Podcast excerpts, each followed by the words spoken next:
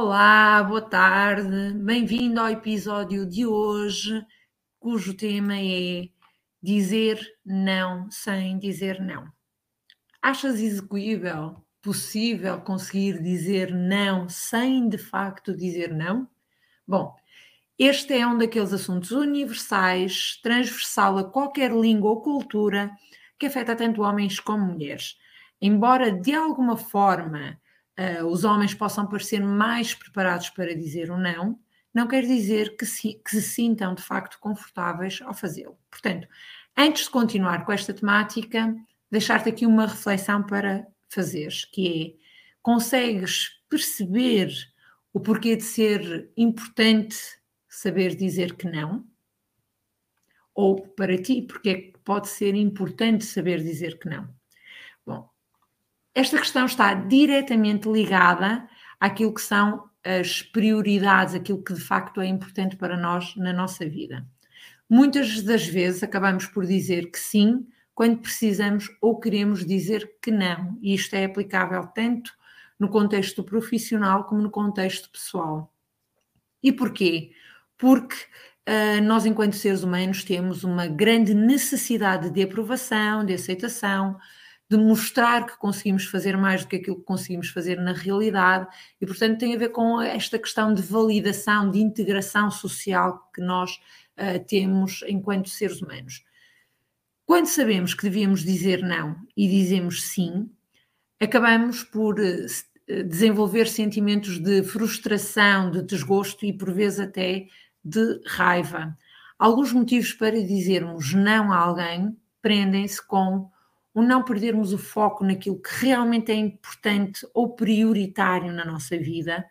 Uh, quando estamos a falar de questões profissionais, de trabalho, de estar a fazer, uh, desenvolver algum, alguma atividade,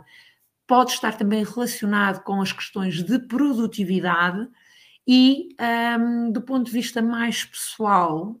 também tem a ver com a questão de estabelecer limites porque há pessoas que acabam por abusar desta circunstância de perceber que tu és uma pessoa disponível, de estar sempre disponível e acabam por recorrer sempre a ti, eh, porque sabem que à partida tu serás alguém que não dirás não ao que quer que seja que te esteja a ser proposto. Portanto, saber dizer não de forma apropriada, um, podemos dizer que é um skill, é uma competência que vale a pena aprender, pode ser uma competência de facto bastante poderosa. Então, como é que podemos desenvolver a arte de dizer não sem dizer não?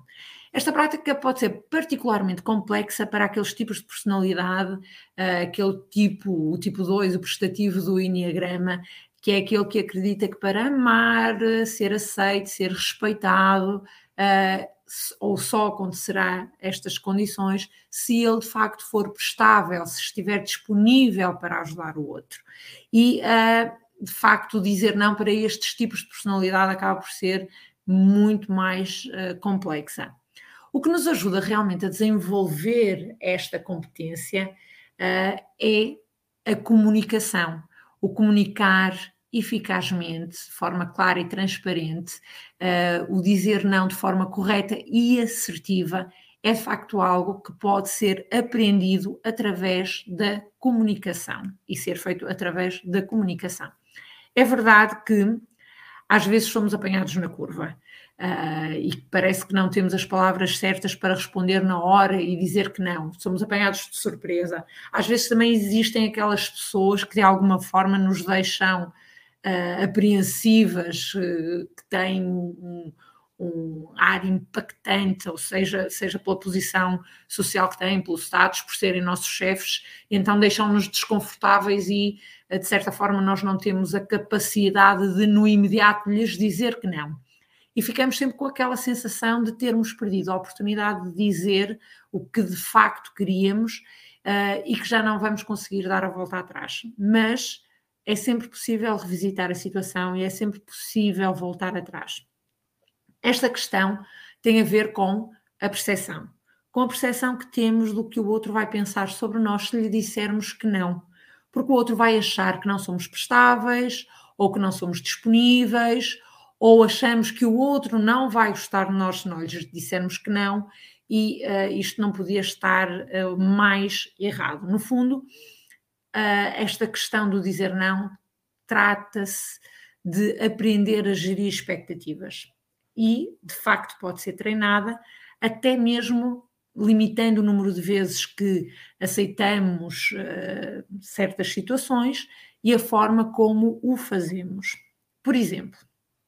e dar aqui um exemplo do contexto profissional que acaba por ser mais fácil de entendermos. Imagina que o teu chefe te pede para entregares um trabalho num curto espaço de tempo, o qual sabes à partida que não conseguirás concluir ou executar com profissionalismo. O problema de aceitares à partida é que assumes um compromisso que coloca a tua performance em causa porque sabes que não vais conseguir executar o trabalho no tempo pedido. Esta tua, esta tua decisão, que é uma decisão tua, vai acabar por te provocar um estado de ansiedade e stress, porque sabes que não vais cumprir com aquilo que devias, e uh, estas situações tornadas regulares podem até levar uma pessoa a desenvolver um estado de burnout,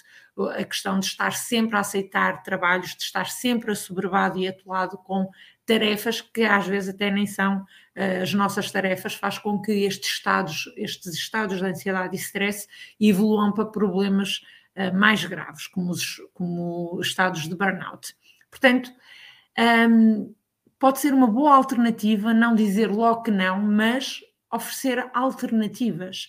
Bom, é lógico que uh, se te propõem algo ilegal ou pouco ético, deves logo dizer que não. Mas também podem existir aqui situações que colocam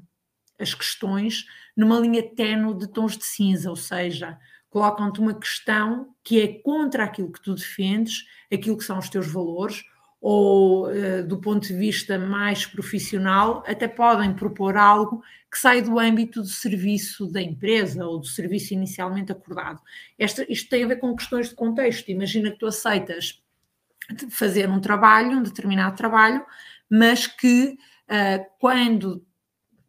ou seja, o trabalho está adjudicado, tu, tu pegas no trabalho efetivamente, e quando pegas no trabalho, realizas que, que, que, te falta informação ou que não tens as condições para o executar com o profissionalismo que deves.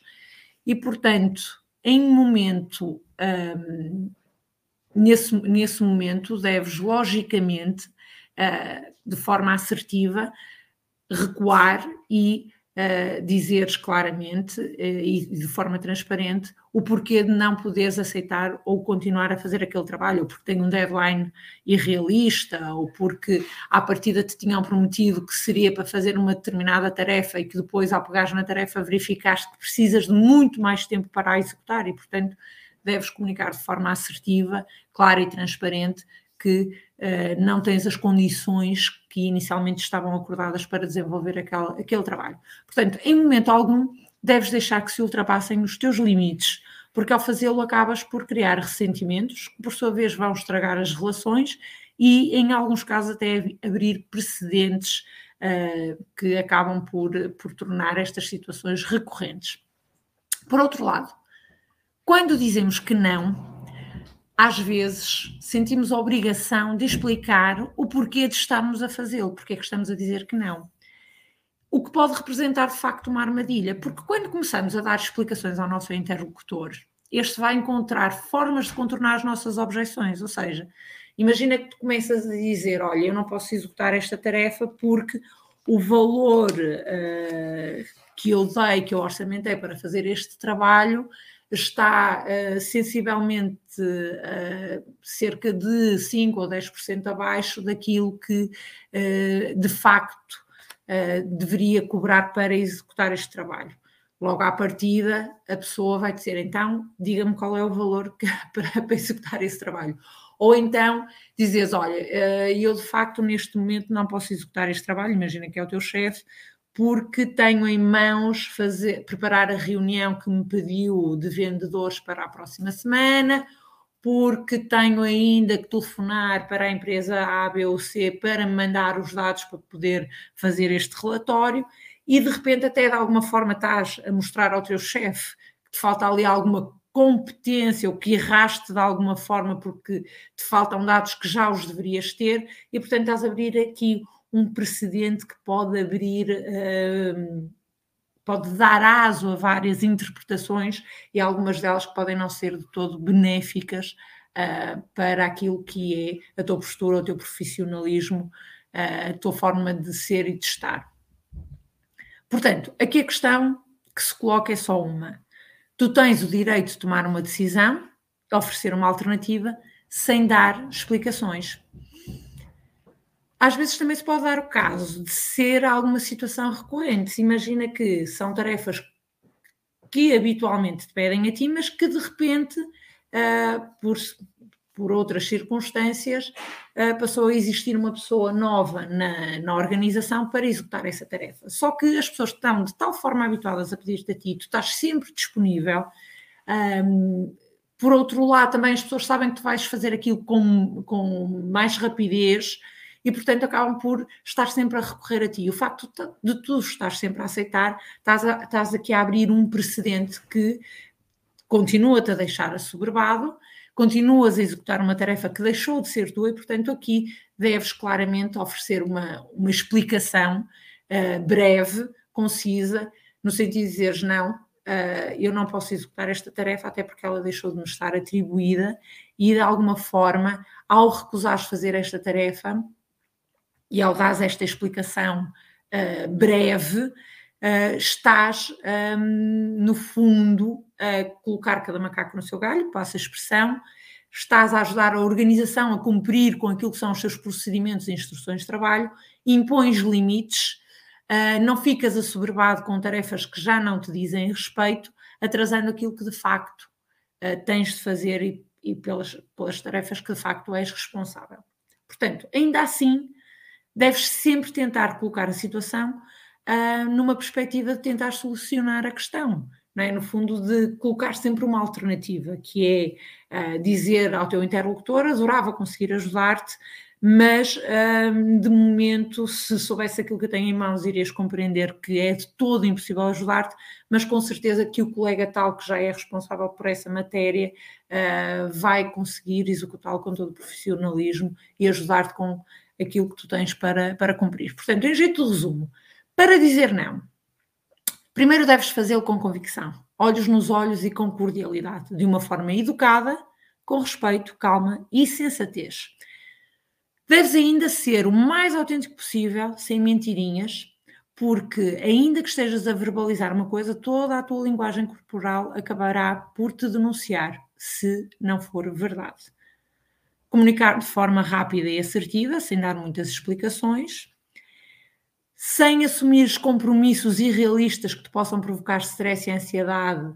e, de certa forma, uh, algo que tu sabes que não vais conseguir cumprir,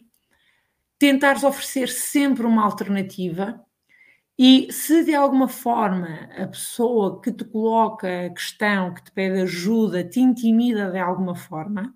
e, e que tu sabes à partida que tens alguma dificuldade em dizer-lhe que não, então treina em casa, em frente ao espelho, como fazer segue esta regra de sucesso para tudo na vida, que é o uh, não há um meio termo, não há um meio grávida, ou é preto ou é branco. Se é sim, é sim. Se é não, é não. E ponto final. Passa pelo site em www.mpersonalbrander.com para ler um pouco mais sobre esta questão do dizer não sem dizer não. Deixo-te lá também algumas frases para tu poderes ir treinando esta competência.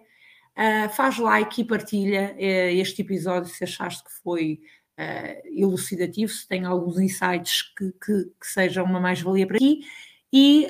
um, conto contigo para partilhares comigo outros temas que gostasses de ver aqui uh, abordados e vemo-nos num próximo, num próximo episódio. Obrigada, até à próxima. Beijinhos!